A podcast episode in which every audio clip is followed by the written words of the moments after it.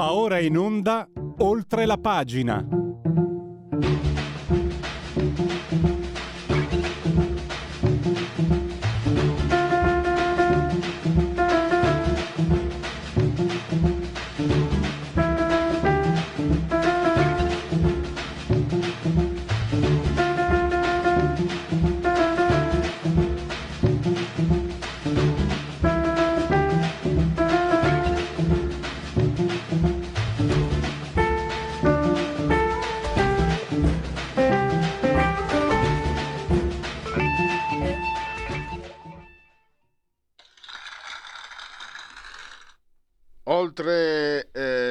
Pagina Radio Libertà, non c'è il tempo per i convenevoli formulaici perché iniziamo eh, con quella che personalmente ritengo una delle notizie più, più gravi, lasciando, mettendo un attimo in secondo piano, per un istante in secondo piano, le vicende ucraine. Cioè il 50% dei giovani quindicenni italiani è analfabeta lo, lo attesta uno studio di Save the Children che segue i test invalsi di un anno fa che attestavano che i maturandi avevano la competenza scolastica di un alunno di terza media.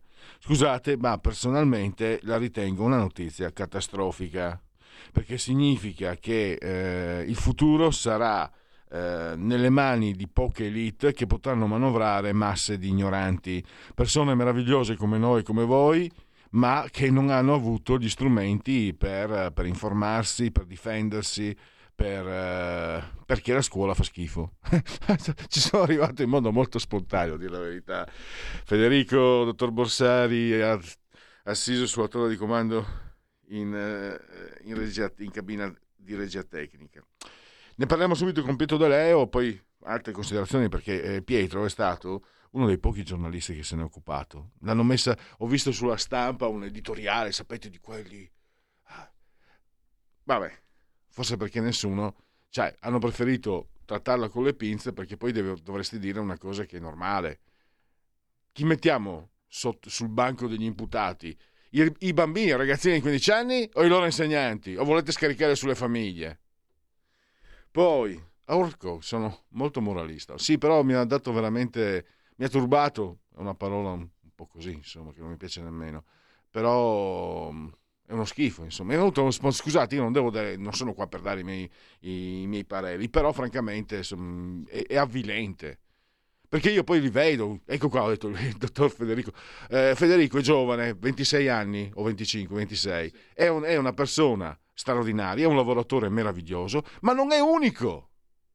Non ti offendi, non ce ne sono altri come lui. Allora cosa facciamo? Con questi, questi sono, queste sono persone fantastiche che possono portare avanti nostro, la nostra comunità nel migliore dei modi, ma se gli facciamo passare la tribolazione della scuola italiana, cosa fanno? Qua, Federico, a Federico è andata bene anche, no? Avrà probabilmente attraversato, avuto modo di stare, nel, di frequentare le scuole che gli hanno dato comunque modo e opportunità di una formazione. E gli altri, soprattutto i ragazzi del sud? Vogliamo perderli? Ah, va bene. No, troppo moralismo, chiedo scusa. Poi avremo Corrado Cone, eh, parleremo tutti si rinfacciano allora, torniamo invece sulla guerra, tutti si rinfacciano Putin è un brigante assassino, no, Putin ha le sue motivazioni. E nessuno dice troviamo una strada per, per avvicinare eh, le parti. Corrado Cone ci prova e suggerisce in sintesi, quello che dice Corrado Cone, che mi sembra anche molto ragionevole, se ognuno mettesse, ognuna delle parti ammettesse i propri errori, le proprie colpe, forse c'è modo di trovare una piattaforma e far finire questo orribile conflitto. È un modo un po' anche anomalo di cominciare lunedì, Pellegrini. Dati una calmata. E poi ecco, ci diamo una bella calmata con uh, Rocket Jurassic. Parleremo dei Ramones, parleremo di Elvis Presley, parleremo di Johnny Holiday, parleremo di eh, Leo Valeriano, che francamente io però non conoscevo, di Rita Pavone e parleremo anche di Enrico Ruggeri, cioè parleremo con eh, Nathan Greppi, Centro Studi Machiavelli, eh, di tutti quei musicisti che non sono di sinistra, anzi Basta adesso, partiamo subito con il primo ospite, lo stiamo facendo aspettare e un saluto e un ringraziamento a Pietro De Leo. Benvenuto eh, Pietro. Grazie, ben trovati a tutti voi.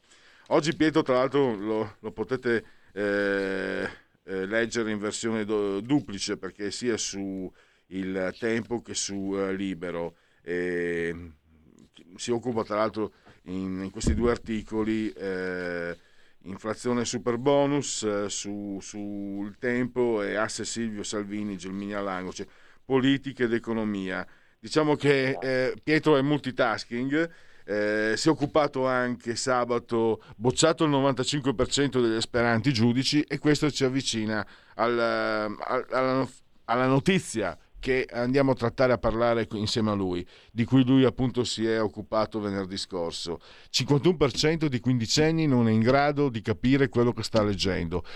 Potrebbe, essere, potrebbe sembrare un'esagerazione, ma poi tu nel tuo articolo tutto, metti insieme tante informazioni, i dati invalsi di un anno prima, i maturandi che hanno la competenza scolastica di un alunno di terza media. Un disastro, Pietro. Scusa, io mi sono lasciato andare e ti sto facendo ti sto portando via tempo perché eh, no. sinceramente, sinceramente mi, ha, mi, ha, colpito molto e mi ha anche colpito il fatto che a parte il tuo giornale praticamente nessun altro se ne sia occupato quando per me se io fossi un direttore mai vorrei esserlo lo, lo metterei come prima come, come notizia da, di apertura Prego. guarda, io sentivo, sentivo, la tua introduzione, hai detto scusate per il moralismo, ma non è moralismo, eh, insomma preoccuparsi del fatto che questi ragazzi se non sanno leggere o se sanno leggere con difficoltà, se non sanno far di conto, sanno far di conto con difficoltà perché poi c'è un problema anche sulle competenze matematiche,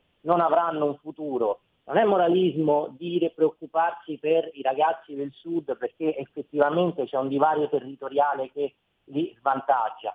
E aggiungo un'altra cosa, che eh, purtroppo eh, c'è anche un divario di reddito, perché chi viene da famiglie che sono più in difficoltà e che hanno un reddito minore avranno più difficoltà nel recuperare i ritardi, perché il ragazzo ricco poi si può permettere delle lezioni private, si può permettere dei percorsi eh, di recupero eh, più, di qualità più alta e per altre vie.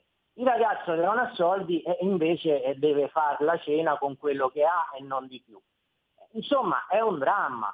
Le cause. Allora, qui entriamo sempre nel discorso che molto spesso viene affrontato.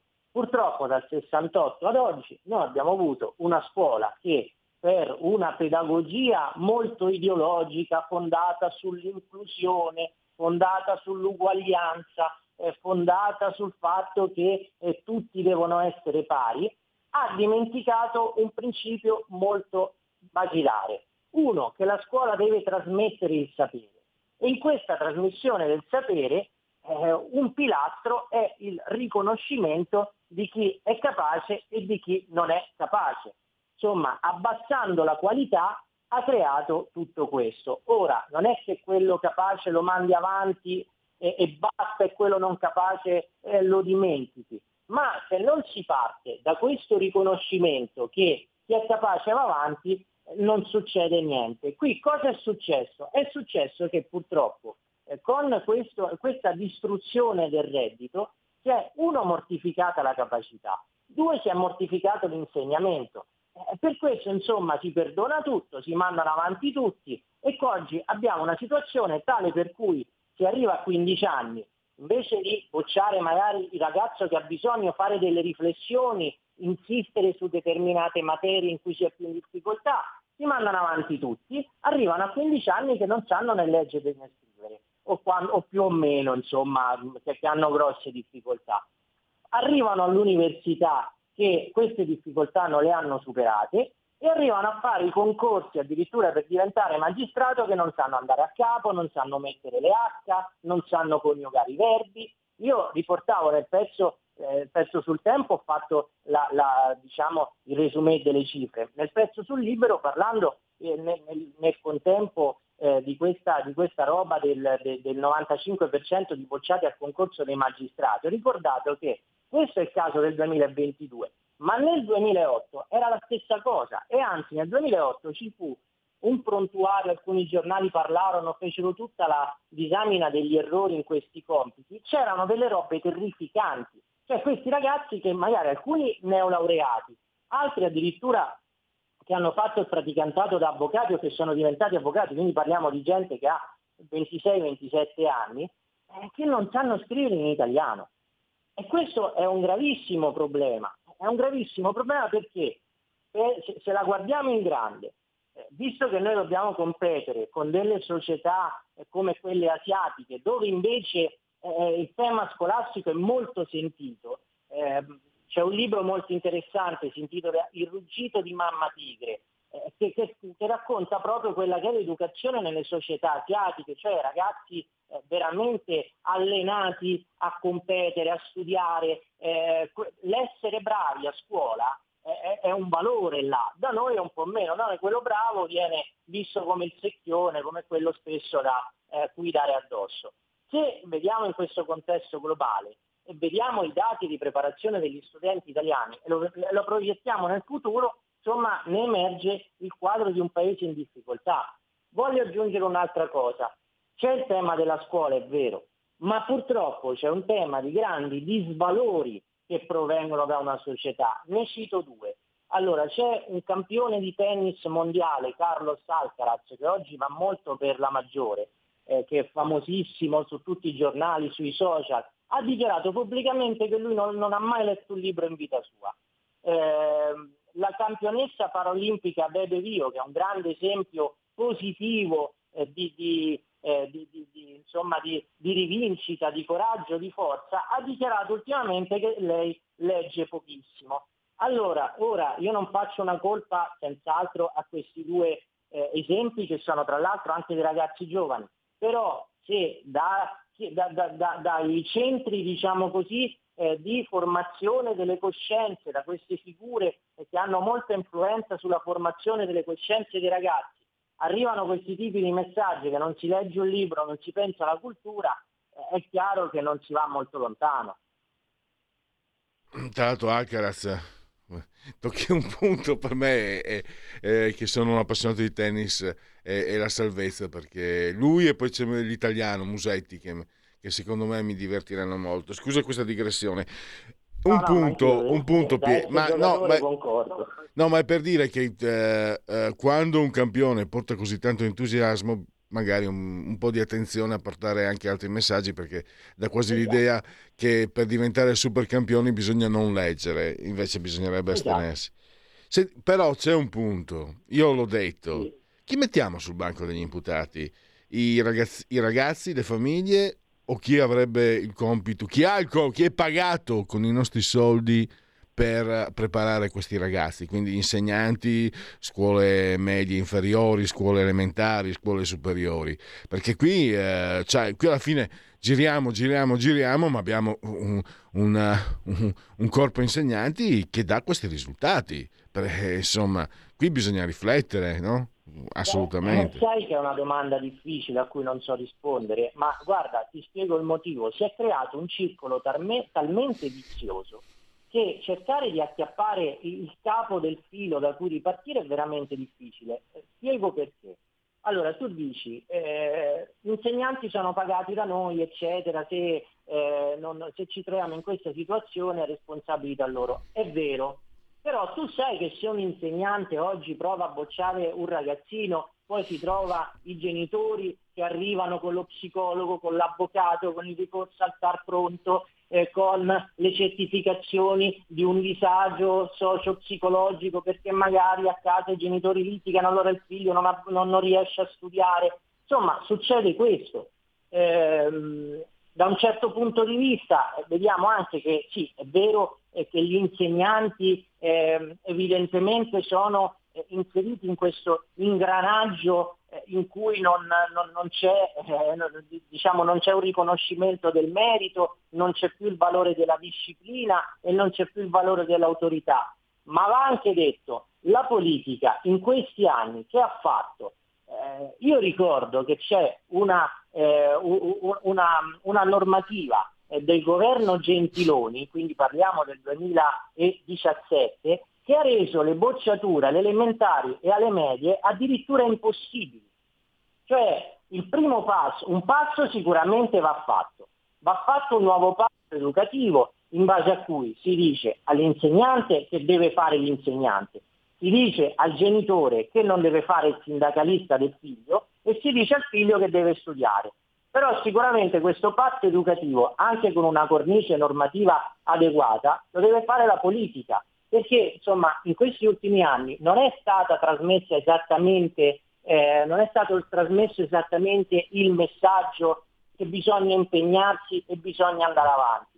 Faccio un esempio molto, molto pratico, il Covid. Allora, quei risultati lì del Save the Children, 51% dei ragazzi che hanno grandi difficoltà a, a, comprendere un testo scritto, è dovuto anche a tutto il ricasco della DAD, del fatto che i ragazzi non sono andati a scuola, che hanno studiato a casa eh, con tutte le difficoltà eh, della, della circostanza, eccetera, eccetera. Eh, ma tu Pierluigi, sotto il, sotto il periodo del Covid, hai sentito dall'allora governo e dall'allora ministro un appello ai ragazzi, un appello pubblico ai ragazzi affinché dessero il massimo e affinché si impegnassero in una situazione drammatica come stavano facendo tutti nel paese, dai medici a chi si sacrificava sul lavoro, agli insegnanti, ai commercianti, ai carabinieri. A tu- no, il messaggio che è passato in quel periodo era tranquilli che tanto quest'anno non bocciamo nessuno, l'esame sarà più semplice, non ci saranno problemi. Ecco perché è un, esempio, è un problema di messaggi che si danno, di esempi che si danno e che la politica deve intestarsi. Forse ecco, la politica deve fare il primo passo, eh, ma che sia un passo importante. Poi tutti gli altri, insomma, a seguire bisogna che rispettino la marcia. Ma se la politica non fa questo primo passo, stiamo molto male, perché il tema educativo nonostante sia, come giustamente fai notare, molto marginale a livello del dibattito pubblico, sarà un tema fondamentale perché oggi con la dematerializzazione dell'economia, con il mondo che cambia, il tema competenze sarà il vero tema su cui il Paese potrà o non potrà ricominciare a competere. Cioè capire il ragazzo dove deve andare, aiutarlo a scegliere la strada migliore, che sia un lavoro manuale, che sia un lavoro intellettuale, che sia un'attività eh, che abbia a che fare con la tecnologia. Insomma, l'orientamento sarà la, il, vero, il, vero, tema degli, dei, dei, prossimi anni, anche mm. perché non è che possiamo ra- rassegnarci ad una società in cui abbiamo il più alto numero di inattivi in Europa, che sono 2 milioni, eh, inattivi che poi che facciamo? Li sussidiamo tutti con il reddito di cittadinanza eh, in eterno? Non è un sistema sostenibile questo. Assolutamente, tanto da, diciamo la mia parte emotiva anche perché eh, io ho avuto l'insegnamento da mio papà Celso, Celso Pellegrini che mi diceva non ti mando a scuola per il pezzo di carta, ti mando a scuola perché penso che avrai così gli strumenti per difenderti nella vita e io l'ho sempre trovato francamente un, un principio perfetto. Volevo girarti, purtroppo siamo alla fine, eh, delle parole che attestano la tua saggezza Pietro, perché arrivano da un insegnante adesso in pensione. Non mi stupisco del fatto che il 51% dei ragazzi non comprenda un testo. La scuola italiana lo sfascio e non da adesso. Lo posso dire perché ho insegnato matematica alle medie per oltre 30 anni fino al 2020. Una cosa allucinante, uno stalking continuo da parte di presidi e genitori che difendevano alunni maleducati e svogliati arrivati dalle elementari analfabeti senza conoscere le tabelline, senza saper svolgere le sottrazioni e le divisioni, per non parlare dell'arroganza. Un disastro. Era impossibile insegnare sul serio, era impedito in tutti i modi. Ti dico che ho lasciato per sfinimento e sinceramente la, la scuola così com'era e com'è non mi manca proprio.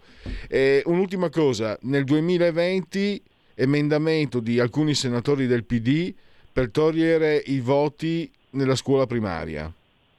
Non mi sembra sia la direzione giusta.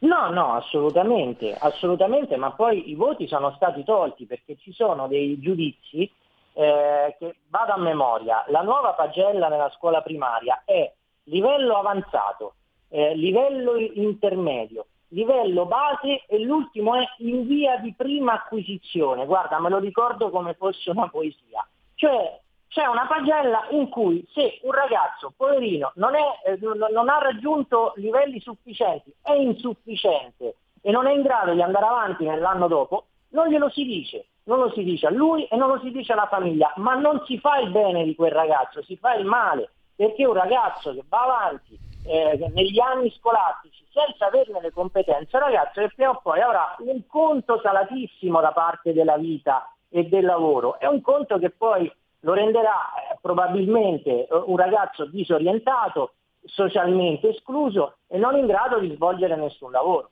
Pietro, questo, devo... questo, questo, è il merito, non è, non, non è una bestemmia, ma è l'unica chiave per riuscire a inserire socialmente i ragazzi. Devo chiudere. Eh, ti ringrazio, ringrazio davvero Pietro De Leo, libero il tempo e a risentirci, a risentirci a presto davvero.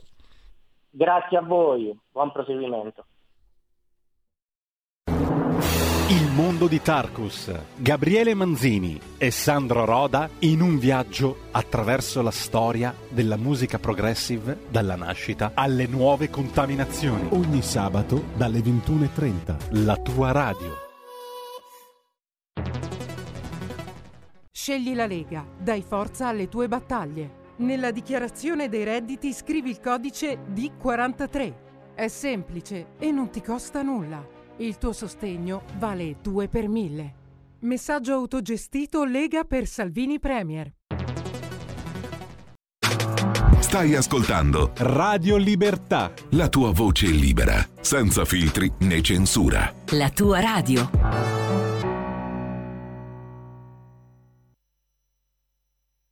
Io,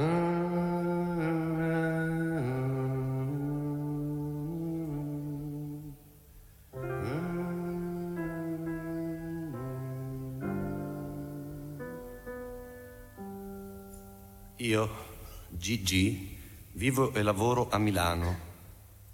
Il Lactarius gigante è un albero secolare di colore biancastro. Vive preferibilmente nei boschi di conifere e latifoglie.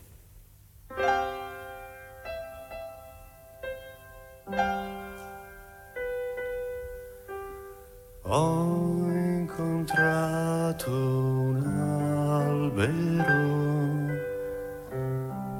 era solo in mezzo a un prato e allora l'ho guardato e mi sono spaventato.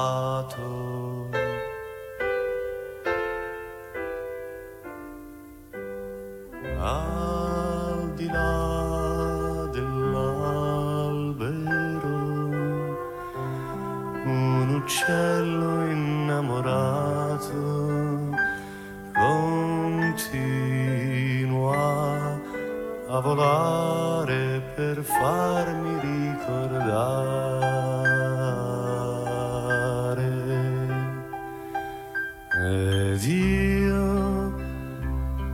Lavorato, lavorato, lavorato Ora mi fermo un momento a guardare quel seguirsi di errori il mio passato e quella vita che mi avete rubato.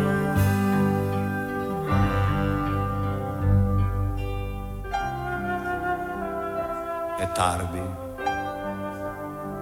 fra i rami sul Ticino, un beccaccino sfiora le foglie, travolto dagli spari.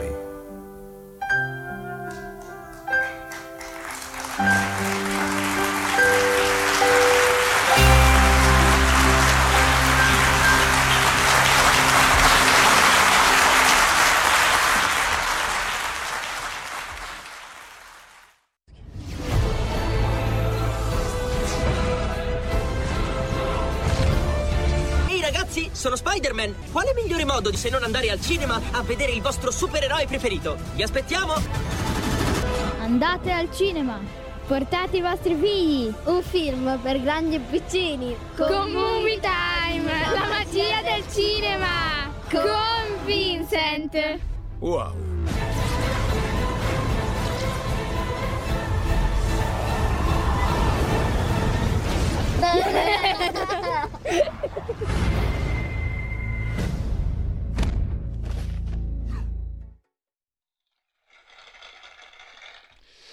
Applausi, radio per Giorgio Gaber naturalmente, facciamo in tempo a fare i convenevoli formulaici, e gli applausi anche per il dottor Federico Borsari, assiso sulla tolda di comando in regia tecnica, saldamente in regia tecnica.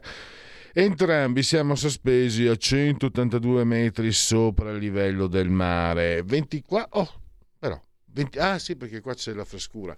24 gradi centigradi sopra lo zero interni, mentre esterni siamo a 24, eh, tra poco vi sarò più preciso, 24,8. 60% l'umidità, 1007.4 millibar la eh, pressione. Eh, il, il, tutto accade, sta accadendo nel quarto giorno di Pratina, mese del calendario repubblicano per tutti invece lunedì, lunedì 23 di maggio, anno domini 2022, 2022. E un abbraccio forte, forte, forte, forte alla signora Cottilio, Carmela e Angela. Loro ci seguono dal televisore, il canale 252, 252. Se avete Smart TV, la Smart TV potete anche guardarci perché eh, Radio Libertà è diventata una uh, radio, radiovisione e però potete continuare ovviamente a seguirci cullati dall'algido suono digitale della Radio DAB oppure con l'applicazione iOS Android con lo smartphone, con l'iPhone, tablet, mini tablet, iPad, mini iPad, Smart TV, eh, Fire TV, eh, chi ne ha più ne metta, Alexa accendi Radio Libertà, passa parola, ve ne saremo riconoscenti, chi si abbona a Radio Libertà campa oltre cent'anni, meditate gente, meditate, siete in, in simultaneità con noi quando sono scoccate le 11.06 e ah, ci trovate anche su internet eh, online il sito eh, radioliberta.net e la pagina Facebook. Io direi che eh, possiamo, non so se abbiamo già, perfetto. Allora, abbiamo già il prossimo ospite, si tratta di Corrado Cone, potete leggere i suoi editoriali eh, su Libero e non solo. Intanto lo saluto e lo ringrazio. Benvenuto, dottor Ocone. Buongiorno, buongiorno. Allora io eh, riprendo, ho ripreso questo articolo che lei ha scritto eh, sul, um, sul, blog di Nicola Porro, no? Eh, pacifisti vi spiego quale pace va chiesta a Putin. E ho riscontrato mm, mm, quello che ho riscontrato di, di anche tutto sommato eh, abbastanza eh, nuovo rispetto a quello che si scrive no? quando si parla di questo conflitto eh, una, un suggerimento anche di buonsenso da parte sua dottor Ocone cioè che entrambe le parti l'auspicio che entrambe le parti comunque riconoscano i loro errori per trovare una, una piattaforma condivisa che non deve umiliare eh, la Russia, ma ovviamente deve lasciare eh, l'autodetermin- diciamo, l'autodeterminazione dell'Ucraina eh, intonsa. Però, dopo, però, gli errori ci sono, quello di Putin di entrare in un paese eh, sovrano e eh, quello dell'Europa di, aver, di, essersi dimenticati degli accordi di Minsk e aver lasciato che le minoranze russofone del Donbass venissero perseguitate. E questo, però adesso, eh, adesso, le do la parola per spiegare, per entrare nel merito di quello che lei ha scritto e ha spiegato, eh, ma prima viene da chiederle quante speranze ci sono che si adotti il buonsenso che lei suggerisce. Ma eh, mm, guardi, è difficile ovviamente fare previsioni, però eh, io penso questo, che mh, mm, penso che prima o poi alla, mh, mm, attorno a un tavolo bisognerà eh, sedersi seriamente, eh, seriamente e quindi, ehm, e quindi, come posso dire, a quel punto eh, bisognerà trovare un accordo. Probabilmente non ci si sta muovendo eh, con celerità perché ovviamente eh, c'è un interesse a protrarre ancora la, la guerra da parte dell'Ucraina perché eh, più resiste più potrà al tavolo della pace sedersi, come posso dire, da una posizione eh, di forza e, e nello stesso tempo però, ehm, eh, come posso dire, anche Putin eh, in qualche modo non ha ottenuto quello che sperava di ottenere con la guerra perché? E quindi dovrà prendere atto della realtà che appunto gli ucraini non, eh, non, po- non sono impazienti di passare, come posso dire, dalla sua parte. E quindi anche se eh, quindi un'annessione completa dello Stato, di uno Stato sovrano, eh, non potrà esserci alle condizioni che lui forse sperava all'inizio. E quindi io credo che insomma, potrebbe essere eh, una questione di giorni, questione di settimane, di mesi, non so, però non vedo altri esiti di, se non quello di mettersi attorno a un tavolo, casomai con, una, con qualcuno che faccia da mediatore, che mh, sia in grado di farlo, che sia diciamo, ben accetto a entrambe le parti e, e quindi poi si procederà in qualche modo, probabilmente alla Russia toccheranno le province, eh, la Crimea prima di tutto, eccetera. Ma io direi che poi forse la cosa da privilegiare comunque eh, saranno anche dei referendum, cioè come posso dire, nelle regioni contese insomma, si mettesse al voto in maniera sorvegliata da organismi sovranazionali si mettesse a voto il tutto si vedesse con, eh, eh, con chi vogliono stare gli ucraini o comunque gli ucraini di quelle parti annesse. Quindi mh, le democrazie da questo punto di vista secondo me dovrebbero eh, insistere molto. Però eh, la linea della durezza secondo me è strumentale tutto sommato a far sì che poi al giorno in cui si arrivi al negoziato si sia in una posizione di forza, però tutto questo eh, costa vite umane, costa distruzioni e questo dovrebbe essere l'aspetto che dovrebbe farci riflettere anche noi occidentali. Ecco, è quello che mi, mi ha stupito. Mm, francamente non, uh, trovo che Pilato sia una figura della storia che andrebbe rivalutata e quindi ho fatto il Pilato nei confronti di questo, eh, cioè non ho preso posizione, che poi è anche quello che dovrebbe fare ogni giornalista. Però mi è stupito questo, Roccone voleva un supererede.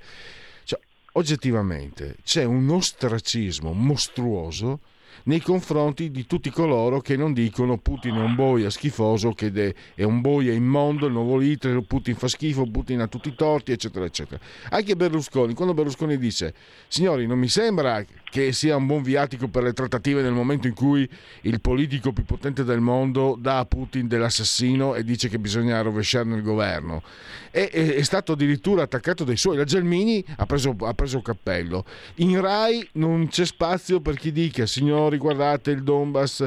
Cioè, è un po' come se l'Italia eh, avesse, non avesse concesso lo statuto speciale a Trento e Bolzano e magari avesse anche perseguitato i suoi abitanti. Magari la Germania o l'Austria avrebbero avuto qualcosa da dire. Cioè, è un esempio un po' impro- magari non proprio particolarmente felice, però è un esempio che ci sta. Mi stupisce perché questo muro, eh, cioè questo voler fare la guerra a Putin a tutti i costi e non volere che le cose invece, come ha scritto lei benissimo nel suo articolo, cioè tro- trovino loro, un loro riposizionamento, così magari ci saranno anche donne e bambini ucraini eh, che, che, mm, che non perderanno più la vita.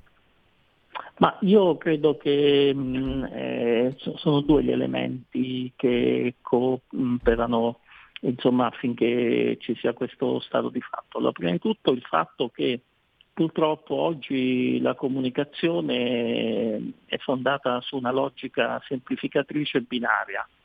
E, mh, mm, I mezzi di comunicazione insomma, hanno bisogno di trovare un nemico assoluto e un eh, amico assoluto e lo abbiamo visto pure, pure, nel periodo del Covid dove praticamente sotto l'etichetta Novax venivano eh, un po' messi tutti coloro che avevano qualche dubbio non sul vaccino, non sul virus, ma semplicemente su, sulla politica, sulla gestione pandemica.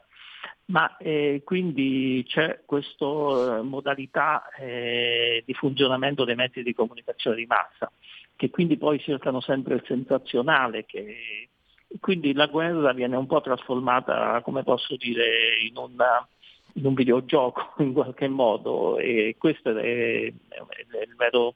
Viviamo in un'epoca insomma, in cui questo aspetto non è irrilevante.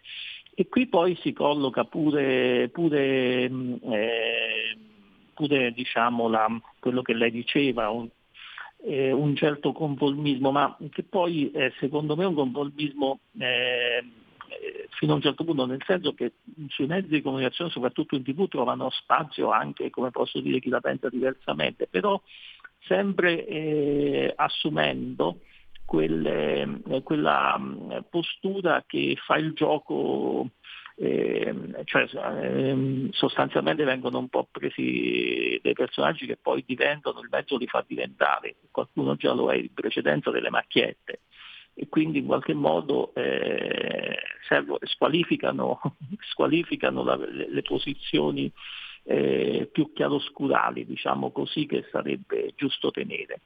E, e qui è, quello che insomma diciamo, viene meno in questa situazione lo spazio della politica perché la politica è affatto appunto di capacità eh, di comprendere la complessità del mondo, agire per un fine e quindi tener conto di questa complessità. Poi eh, questo è il primo elemento relativo proprio al, alla forza che oggi hanno i mezzi di comunicazione di massa, pure sulla politica, tutti i politici sanno guardare l'audience e cose del genere.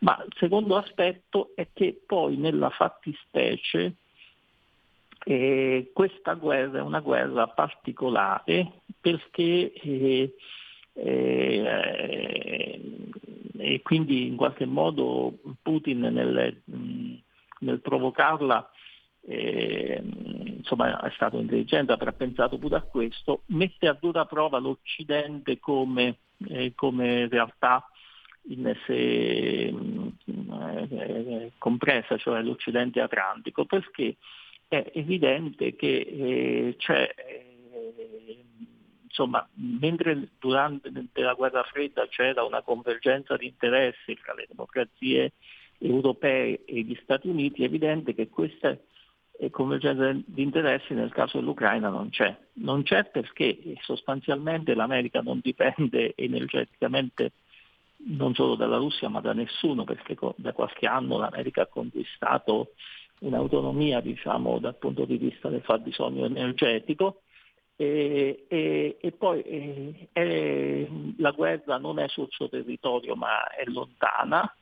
E, e essendo stata posta eh, da eh, Putin nei termini di una vecchia guerra fredda, cioè Occidente contro contro, eh, contro America, contro diciamo, eh, Russia, eh, allora eh, è chiaro che Biden, è interesse di Biden quello di eh, in qualche modo eh, far sì che esasperare i toni e far sì che la guerra continui il più possibile.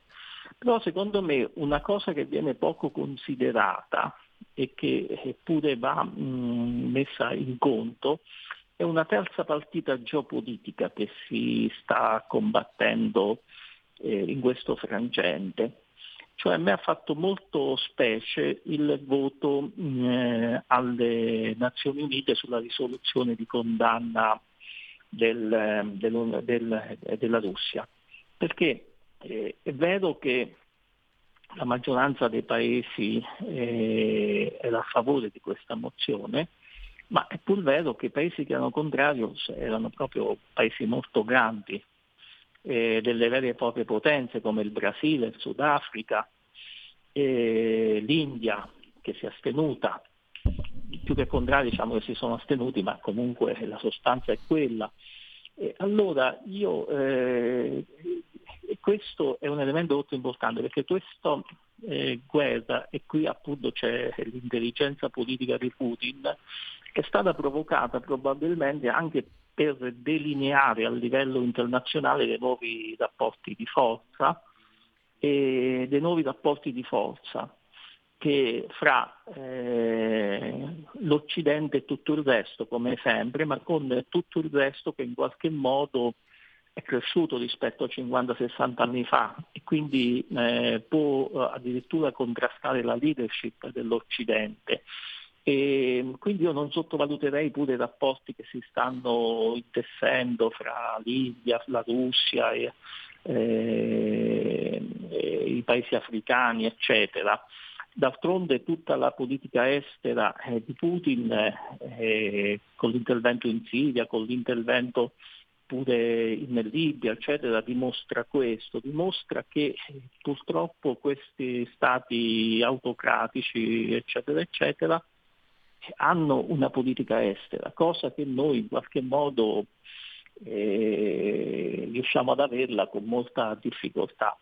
Ecco, forse mh, il disegno ultimo di Putin è questo ed ha deciso di partire dall'Ucraina eh, perché ha pensato probabilmente che era mh, la via più facile perché eh, sostanzialmente eh, gli ucraini sono, sono russi, ma su questo non dobbiamo insomma, poi eh, breffare, insomma, eh, come cultura, come storia sono russi.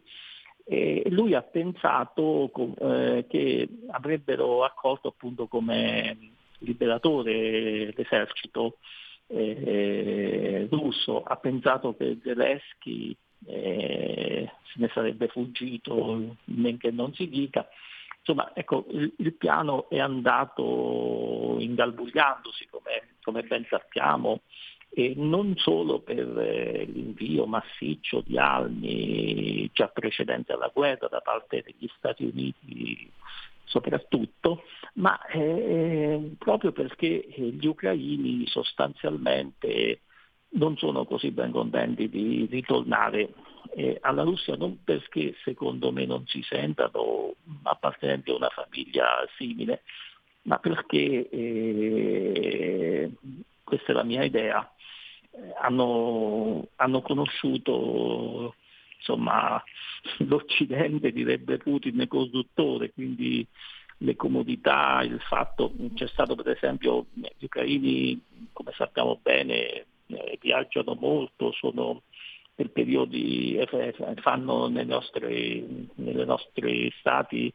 eh, occidentali, fanno i lavori di badanti, eccetera, ritornano a casa, quindi hanno visto un po' l'opulenza del nostro mondo, secondo me, ed è questo che li fa resistere, una cosa, un interesse pienamente materialistico, però eh, dobbiamo dire che eh, l'Occidente è fatto anche di questo.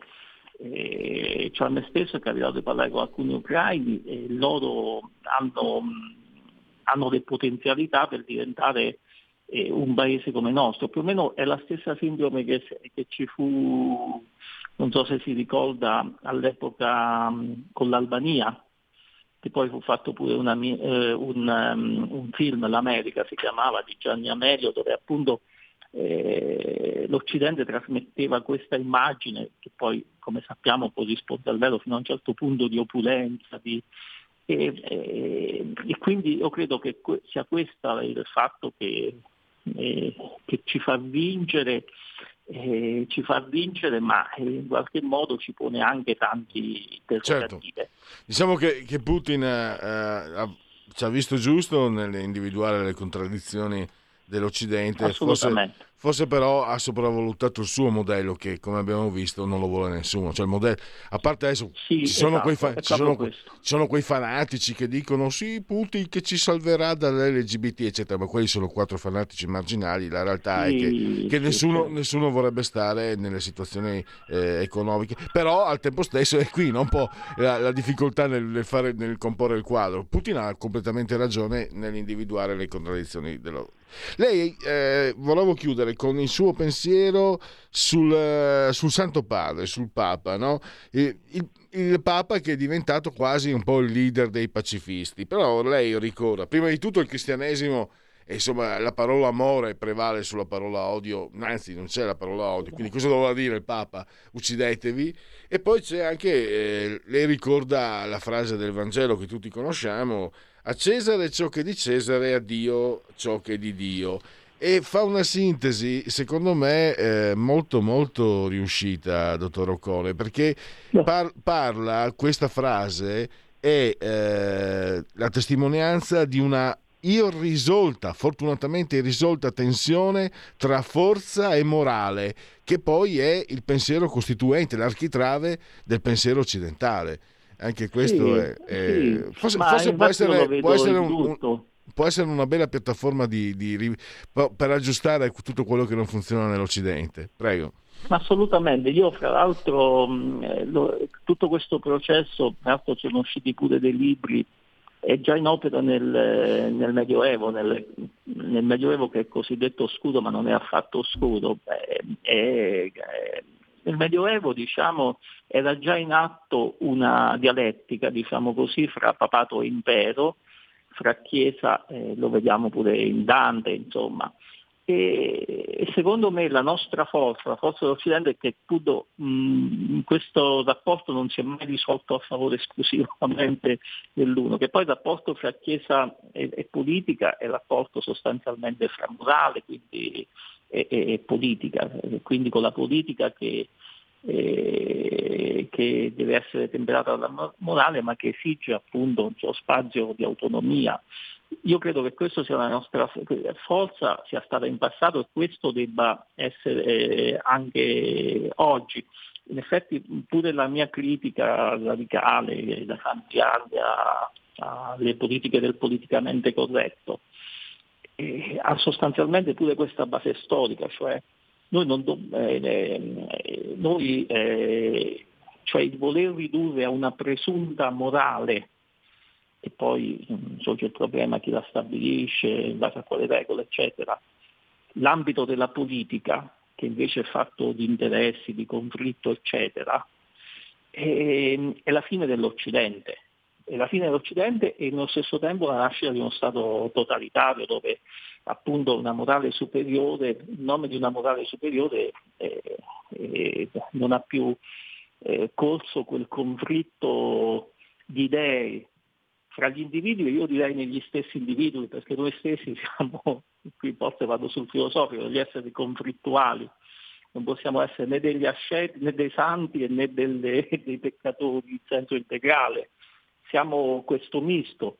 Ecco, forse diciamo, il filone liberale che poi è l'anima dell'Occidente è proprio questo, fare i conti con questa natura dell'essere umano e quindi non voler ridurre tutto né alla pura forza ma nemmeno a una morale che non tiene conto del, della complessità della, del, dell'essere umano e delle situazioni storiche. Insomma.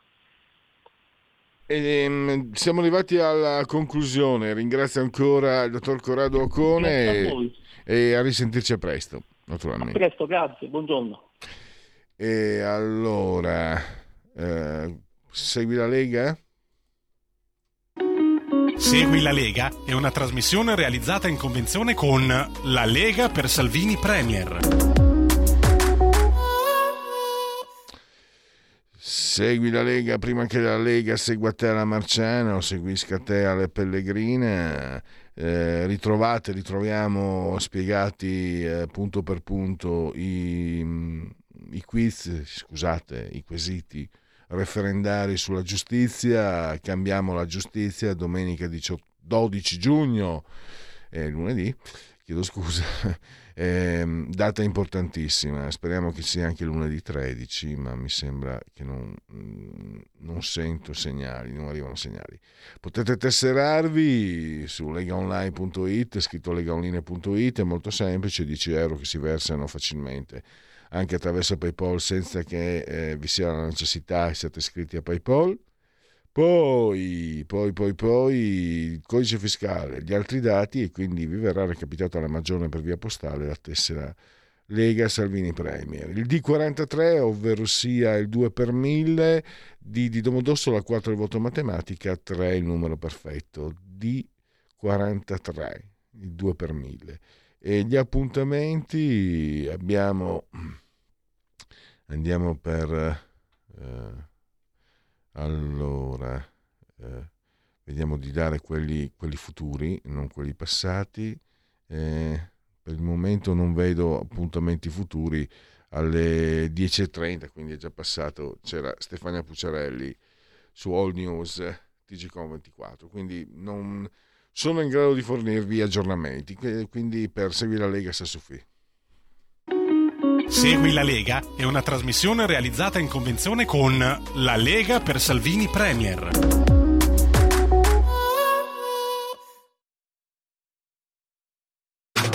Stai ascoltando Radio Libertà. La tua voce libera, senza filtri né censura. La tua radio.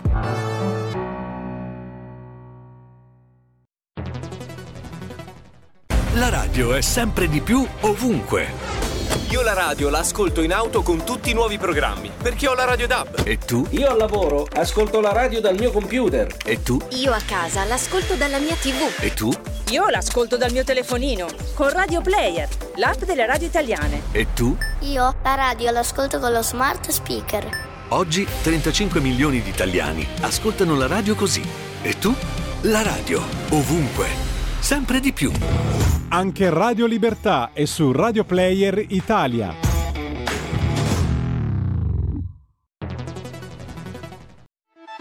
Stai ascoltando Radio Libertà, la tua voce libera, senza filtri né censure, la tua radio.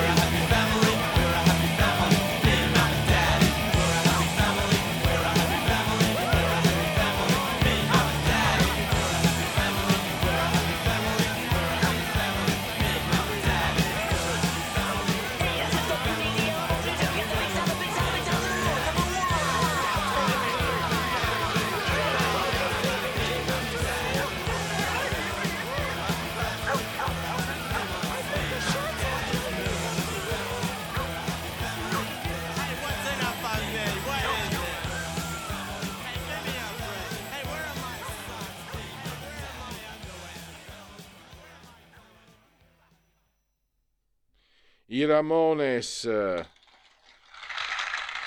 Applausissimi, grandi, grandi, grandi. Credo non sia rimasto vivo solo uno, uno solo. Tra l'altro anche, mm, non come si può pensare, tutti morti in um, uh, rock maledetto. Anche, um, per esempio, il leader, che è quello che disegna, disegnava anche, erano, c'erano delle vignette spassosissime, fatte benissimo è morto a 50 anni, a 51 anni di tumore e altri ancora sono morti eh, in questo modo. Però non sono mai morti perché hanno lasciato ovviamente una traccia fantastica. Andiamo a leggere un po' di sondaggi. Allora, noto sondaggi. Eh, intenzione di voto, Fratelli d'Italia 22,5, PD 20, Lega 16,5, 5 Stelle 12, Forza Italia 7,5, Calenda 5, Italia Viva, Renzi 3,5. Intenzione di voto alle politiche, vabbè ma di questi Italexit tenetevelo, non mi, non mi può importare di meno perché io so. Fratelli d'Italia, intenzione di voto, se Fratelli d'Italia si presenta sola, 24 Fratelli d'Italia, 14 la Lega, Forza Italia 6, noi con l'Italia 2, Coraggio Italia 1, totale centrodestra senza eh, Fratelli d'Italia 23. E eh, se invece si presentano uniti eh, 24.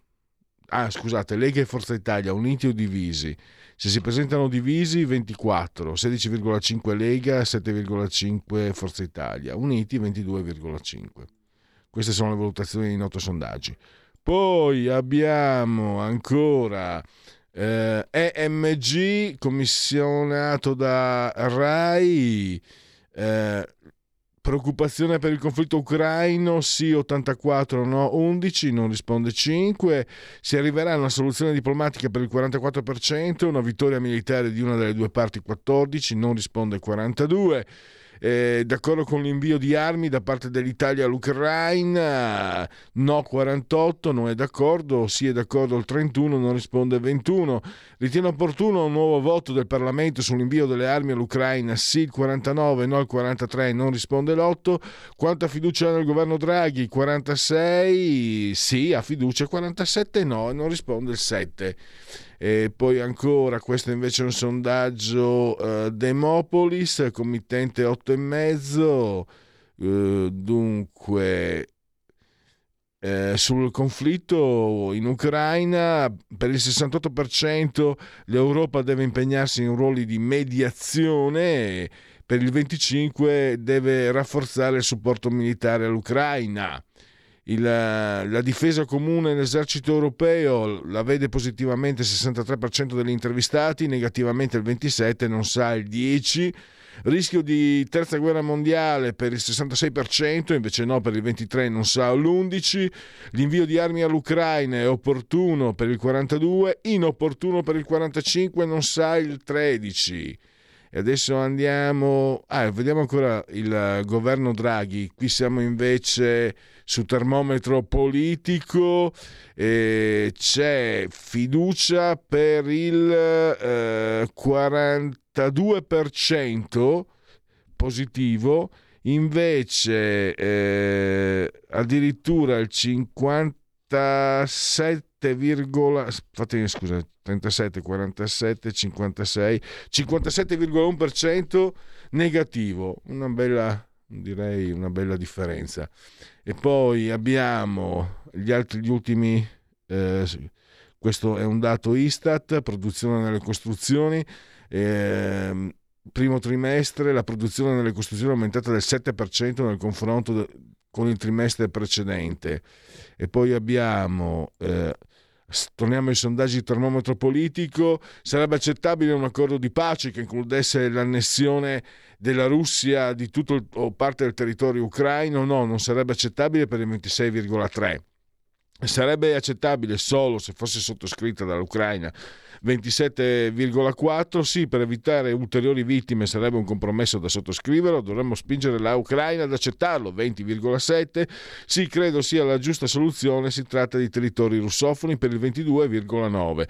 Quindi anche se eh, in Rai eccetera vediamo che c'è l'ostracismo più totale per chiunque non dica che Putin è il nuovo Hitler andrebbe giustiziato, poi invece eh, i risultati di, di tutti ormai i sondaggi mi piace offrirli, offrirveli tutti in modo che poi si possa arrivare alla sintesi. E la sintesi è che l'opinione maggioritaria degli italiani è comunque eh, non è quella che, che passa eh, sui mezzi RAI che sono pagati da noi.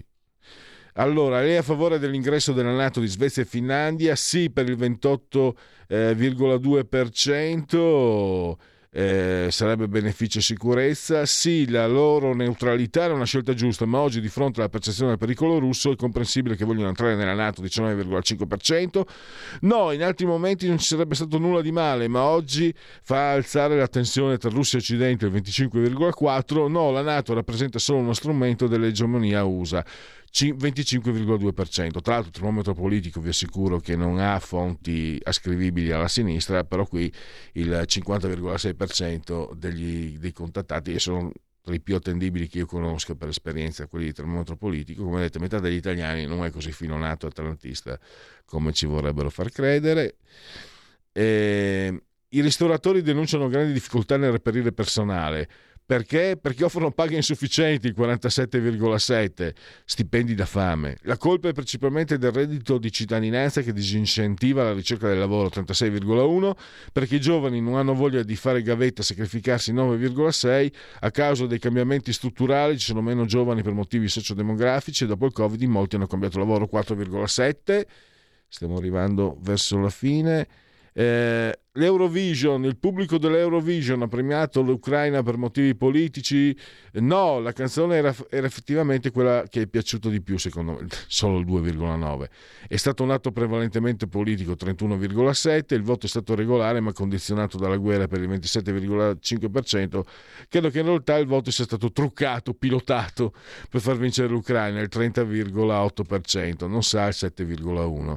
Infine, le intenzioni di voto eh, sempre per termometro politico, 22,3 Fratelli d'Italia, 22 il PD, la Lega il 17,4, il 13,1 invece 5 Stelle, 7,6 Forza Italia, Calenda 4,1 e Renzi 2,5. Eh, benissimo, siamo arrivati alla fine, possiamo introdurre il nuovo argomento e il nuovo ospite. Saluto e ringrazio per la sua presenza Nathan Greppi di Centro Studi Machiavelli e non solo. Benvenuto Nathan. Ciao Pierluigi, grazie a te dell'invito. Allora ti ho fatto un po' attendere, quindi ti do subito la parola, perché tu hai fatto un bel articolo anche sullo spunto di quello che è successo al Festival dell'Eurovision per eh, smantellare quello che è un po' forse una, un'opinione eh, diciamo diffusa ma erronea, cioè ci sono musicisti e che fior di musicisti che non, sono, non solo non sono di sinistra, ma alcuni di loro hanno anche più volte preso posizione a destra. No? C'è anche la foto di, di, di, del King di Elvis Presley con Nixon c'è il chitarrista, un gruppo da me stra, stra, stra, stra amato, i Ramones, eh, ci sono i Kiss che tu sei giovane, non puoi ricordartelo, ma sappi quanto erano, non sai quanto erano veramente popolari e famosi, più di quanto si percepisca oggi, quando ero giovane io, tra fine anni 70. E ti do la parola, insomma. Innanzitutto, mm, come mai? È una domanda retorica, come mai passa il messaggio che questi cosiddetti insomma siano tutte Fiorella Mannoia in giro eh, o Biagio Antonacci. Tra l'altro ne ho citati volutamente due, due esponenti di una mediocrità assoluta due esponenti che musicalmente non si possono accettare e eh, che però passano per essere artisti e sono eh, schierati a sinistra. Passa, passato, passa il messaggio che siano tutti come, come, come costoro e invece non è così. Se poi pensiamo che forse il più grande di tutti eh, Elvis Presley non era affatto di sinistra, addirittura tu riporti che lui attaccò i Beatles perché avevano alimentato nel periodo della guerra in Vietnam il sentimento anti-americano e già lì è una, eh, è, è, un è una bella partenza. A te la parola Nathan. Beh sì, eh, il, um, ho riportato il caso di Elvis Presley perché lui aveva preso si era messo d'accordo con Richard Nixon per partecipare alle campagne contro l'abuso di droga tra i giovani, tanto che ci fu anche un film eh, su que- sul loro incontro dove Nixon viene interpretato da Kevin Spacey, una, che è stato vittima di recente della cancel culture, forse non a caso. E, ma avevo fatto questa lista perché a, a volte è la eh, la, la, percezione che i cantanti e i musicisti che, che, prendono posizioni politiche siano soprattutto a sinistra. In molti ca- e nella maggior parte dei casi oggettivamente così, anche casi ben più giovani di quelli che hai citato tu, Manoi, Antonacci, anche tra i, tra i più giovani. Allora ho voluto fare un po' questa lista da pubblicare in occasione dell'Eurovision eh, anche un, ovviamente come avevo fatto in passato per liste per fumetti per i lettori di destra o dei film per, per spettatori di destra. Eh, un altro che ho messo era Le, Leo Valeriano per mettere un italiano che aveva fatto canzoni politicamente impegnate a destra eh, contro il comunismo, lui oggi ormai ha più di 80 anni ma negli anni 60 e 50 aveva eh, si era creato questa fama. Tra l'altro lui doppia, è stato anche un doppiatore di vari personaggi dei cartoni animati dei Looney Tunes. E poi eh, ho messo Johnny Halliday, eh, è stato uno dei più grandi esponenti della musica rock francese, nonché un attore cinematografico, purtroppo scomparso cinque anni fa. e lui in una sua, in una, eh, in una sua autobiografia che è stata recensita qualche anno fa dal giornale raccontava che, ha, che secondo lui la sinistra incoraggiava la mediocrità eh, con la scusa dell'uguaglianza. E, e, e, lui fece anche, tra l'altro nel 2015 dopo che ci furono gli attentati islamisti che insanguinarono la Francia, ricordiamo Charlie Hebdo prima e poi il Bataclan, tornò sul palco con, esibendo il, il tricolore francese per onorare le vittime del terrorismo islamista. Poi cioè, scusami altri... Nathan, eh, volevo ricordare quella frase che hai riportato di Johnny Holiday, quella di sono stufo di essere considerato senza cuore per solo perché ho una sensibilità di destra. È una frase illuminante, bellissima secondo me. Eh sì. questo, questo, non volere da, da, parte della sinistra, non volere eh, concedere, riconoscere la dignità del, diciamo, dell'avversario, che è la cosa più bestiale e infame che abbiano. Secondo me, guarda, io non mi considero di, neanche di destra, quindi figurati, però se c'è una cosa che hanno di infame quelli di sinistra è questo, questo disprezzo che poi spesso e volentieri viene espresso, qui, qui scusa sta prendendo piede, sta prendendo corpo la mia parte schierata, che spesso e volentieri viene espresso da delle mediocrità assolute, no? che ti viene voglia di dire ma come ti permetti te di, di, di non considerare quelli di destra che sei, sei, veramente, cioè mi viene in mente una Michela Murcia, non vali niente, vali, mio padre avrebbe detto, non vali neanche una pipa di tabacco, non so perché si dica non vali una pipa di tabacco e ti permetti di pontificare. Eh, scusa, ho preso, oh, mi sono fatto prendere le, la mano, ma la frase di Johnny Holiday mi ha ispirato, no? Eh, posso capire. Poi ho fatto altri che ho messo erano per esempio i Kiss, che è un gruppo metal americano molto eh, famoso, che in particolare il loro bassista Gene Simmons è sempre stato un so, apertamente un sostenitore dei, dei, dei politici eh, repubblicani, sia Bush che Trump, che pure hanno posizioni diametralmente opposte, uno l'interventismo per eccezione, l'altro un isolazionista. Poi ho messo anche Rita Pavone perché lei aveva, eh, tra gli italiani, perché lei aveva, eh, eh, quando nel 2019 il gruppo americano dei Peer Jam attaccò il governo italiano, per, per, il fatto che cercavano di bloccare gli sbarchi di clandestini sulle nostre coste, lei li invitò a farsi gli affari propri e per questo fu anche attaccata e, e c'era chi non voleva che partecipasse l'anno successivo al Festival di Sanremo. Poi ho messo, come hai detto giustamente tu, i, Ramones. Questo perché Gianni Ramone, il loro capo, eh, che purtroppo è scomparso nel 2004, era un forte sostenitore dei partiti repubblicani, tanto che definì Ronald Reagan il miglior presidente del mio tempo, testuali parole. E poi, vabbè, di italiani ho sempre di italiani, poi ho messo anche Enrico Ruggeri, che a molti piace molto perché ha, ha rivendicato l'importanza delle radici, propria, dei legami con la propria patria e poi ha parlato anche più, più, volte dell'importanza di ricordare le vittime delle foibe, l'ha fatto in particolare in un programma che ha curato, eh, che ha condotto su Radio 24 dal 2015 al 2019. Poi oh, c'è questo gruppo metal americano originario di Las Vegas che sono i Five Finger Death Punch che loro in diverse loro canzoni e nei videoclip hanno espresso solidarietà ed empatia nei confronti dei veterani dell'esercito statunitense e delle loro famiglie e secondo loro, loro spesso restano abbandonati dallo Stato una volta eh, finito la loro carriera militare non riescono a reintegrarsi nella società civile e diventano dei senza tetto, tanto che nel videoclip della loro canzone Wrong Side of Heaven eh, c'è un, un insieme di immagini e didascalie che veramente arrivano dritti al cuore di chi guarda e ascolta in maniera fortissima da questo punto di vista, che lo fanno proprio per aiutare le associazioni benefiche che si occupano di aiutare i veterani, in particolare quelli che o diventano senza tetto oppure eh, diventano affetti da disturbo da stress post-traumatico che colpisce molti che hanno subito degli shock forti in uh, zone di guerra. E poi per dare un altro tocco diciamo esotico, do, oltre a Johnny Halliday, eh, di né italiani né anglosassoni avevo messo anche Subliminal, che è questo rapper israeliano che a me piace molto, eh, fa molte canzoni molto patriottiche, nazionaliste ed è, ed è un suo particolare marchio di fabbrica. E quindi hai, fatto, hai spaziato, insomma, abbiamo visto in Italia e oltre, poi naturalmente se, se parti con, uh, con, Elvis Presley sei già partito dal, dal numero uno. Che, che, altre riflessioni si possono fare in conclusione?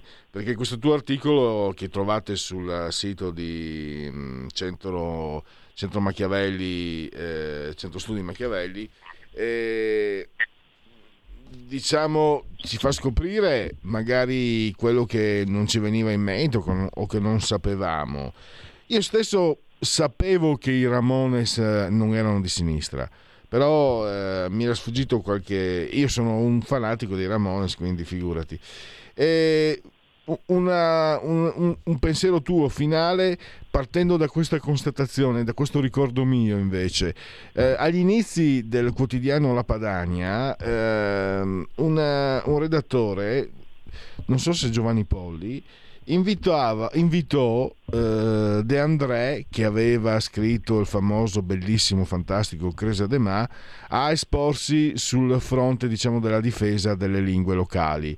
Se non ricordo male, non so se la memoria mi, mi, mi imbroglia, credo che De André avesse risposto eh, spiegando che lui non voleva che se si fosse esposto avrebbe preso una posizione politica quando lui si considerava completamente, assolutamente anarchico, eh, contrario ai partiti. Poi c'è stata Dori Ghezzi che ha spostato De André a sinistra, ma se c'è qualcuno a sinistra che ascolta, guardate che De André non è roba vostra, eh, dimenticatevelo, non è neanche roba di destra, perché storia di un impiegato a destra fa, fa caponare la pelle, io invece adoro storia di un impiegato, non è neanche roba di destra, ci mancherebbe, però non, la, vi, siete, vi, siete, appropriati di qualcosa che non vi appartiene. E questa, eh, no, perché non vorrei, eh, per fortuna che c'è, che c'è il tuo articolo, che qualcuno non venga fuori che Elvis Presley a dire che Elvis Presley era di sinistra, insomma, ecco, almeno ricordiamoci questo tuo articolo uh, per sempre, per evitare altri scippi. Prego.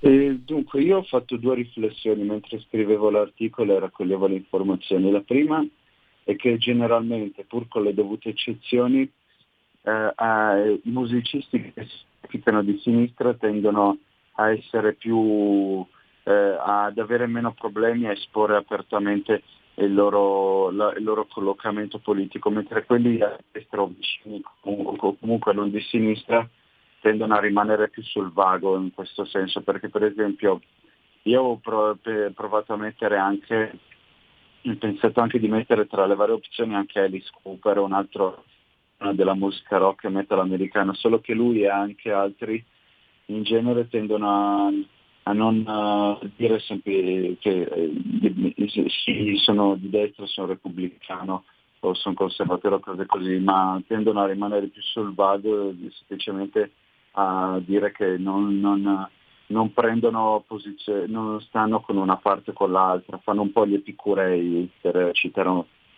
filosofo greco che diceva che devi vivere appartati e lontani dalla politica. Quelli di destra magari o che sarebbero in teoria collocati a destra tendono a essere un po' più piccolei rispetto a quelli di sinistra, stare, a non esprimere troppo apertamente le loro posizioni. Altra cosa che invece quelli che in Italia almeno, ma non solo, quelli che tendono a esprimere più apertamente le loro posizioni sono quelli della destra, ma quella più radicale, eh, quelle, quella più spinta in molti casi.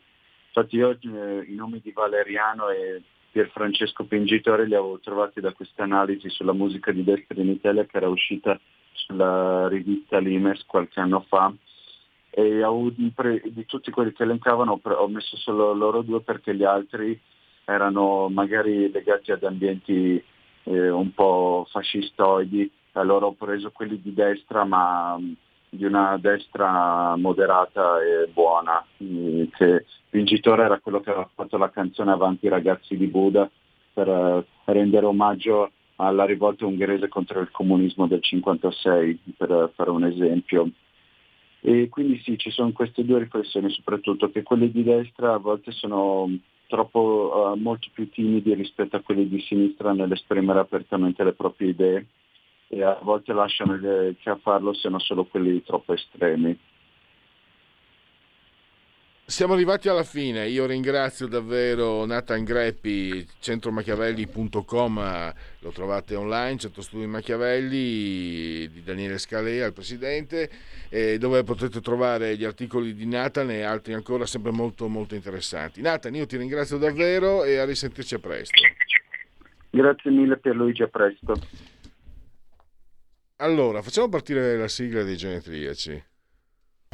La verità è che sono cattivo ma questo cambierà. Io cambierò. È l'ultima volta che faccio cose come questa. Metto la testa a posto, vado avanti, rigo dritto, scelgo la vita. Già adesso non vedo l'ora. Diventerò esattamente come voi.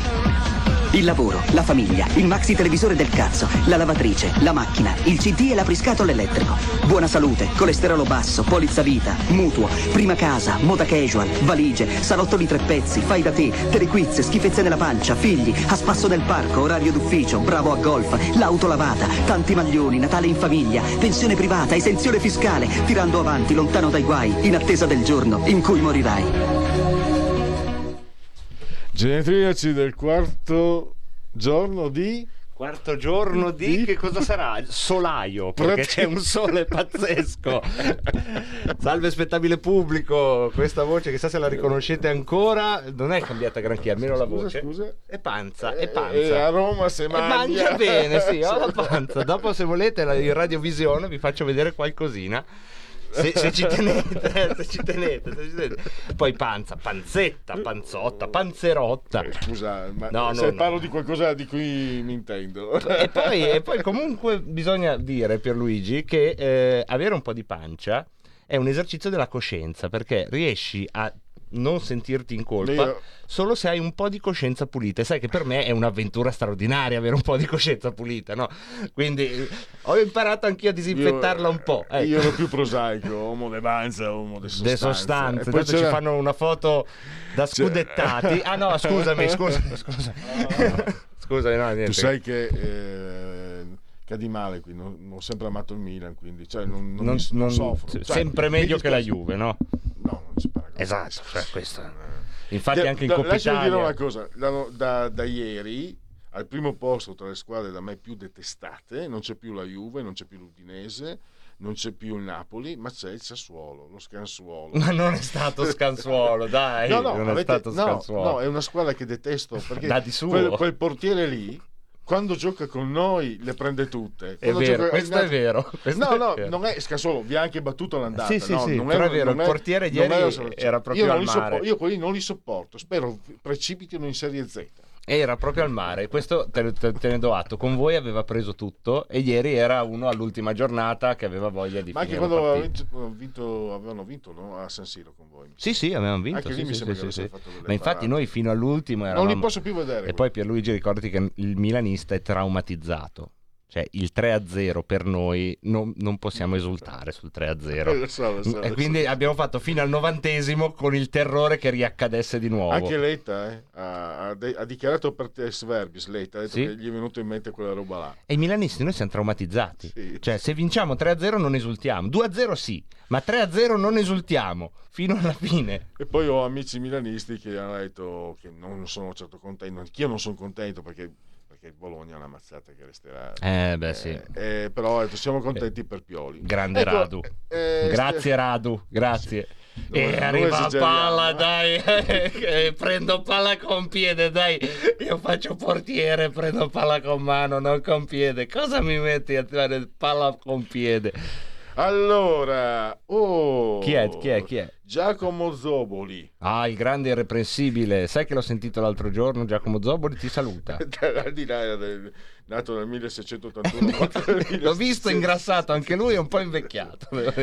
Pittore barocco. Eh, poi oggi si sa la, eh sì, oggi è una giornata nefasta eh, perché strage di Capaci e tragedia del Mottarone se non sbaglio eh, Sai che... Sì, sì, sì, è un anno dal Mottarone, te lo dico io, perché c'era una commemorazione. Quindi oggi proprio, guarda, il 23 maggio è...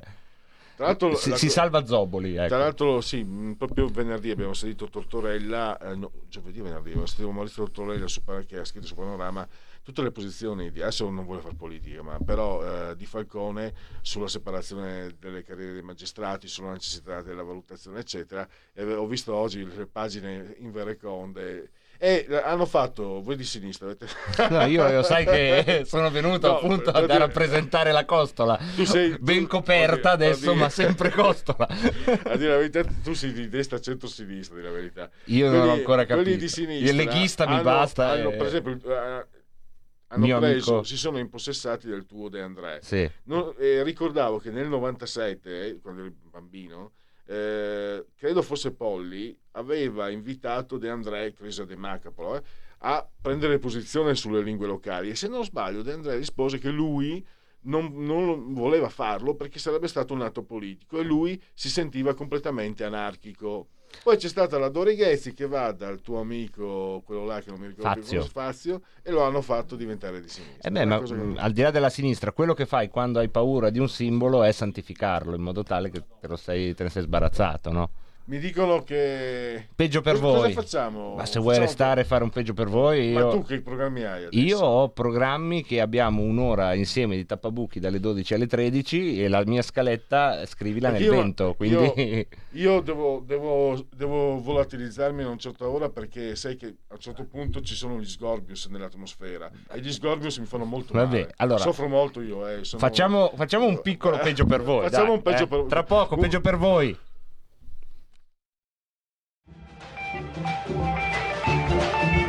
Avete ascoltato oltre la pagina.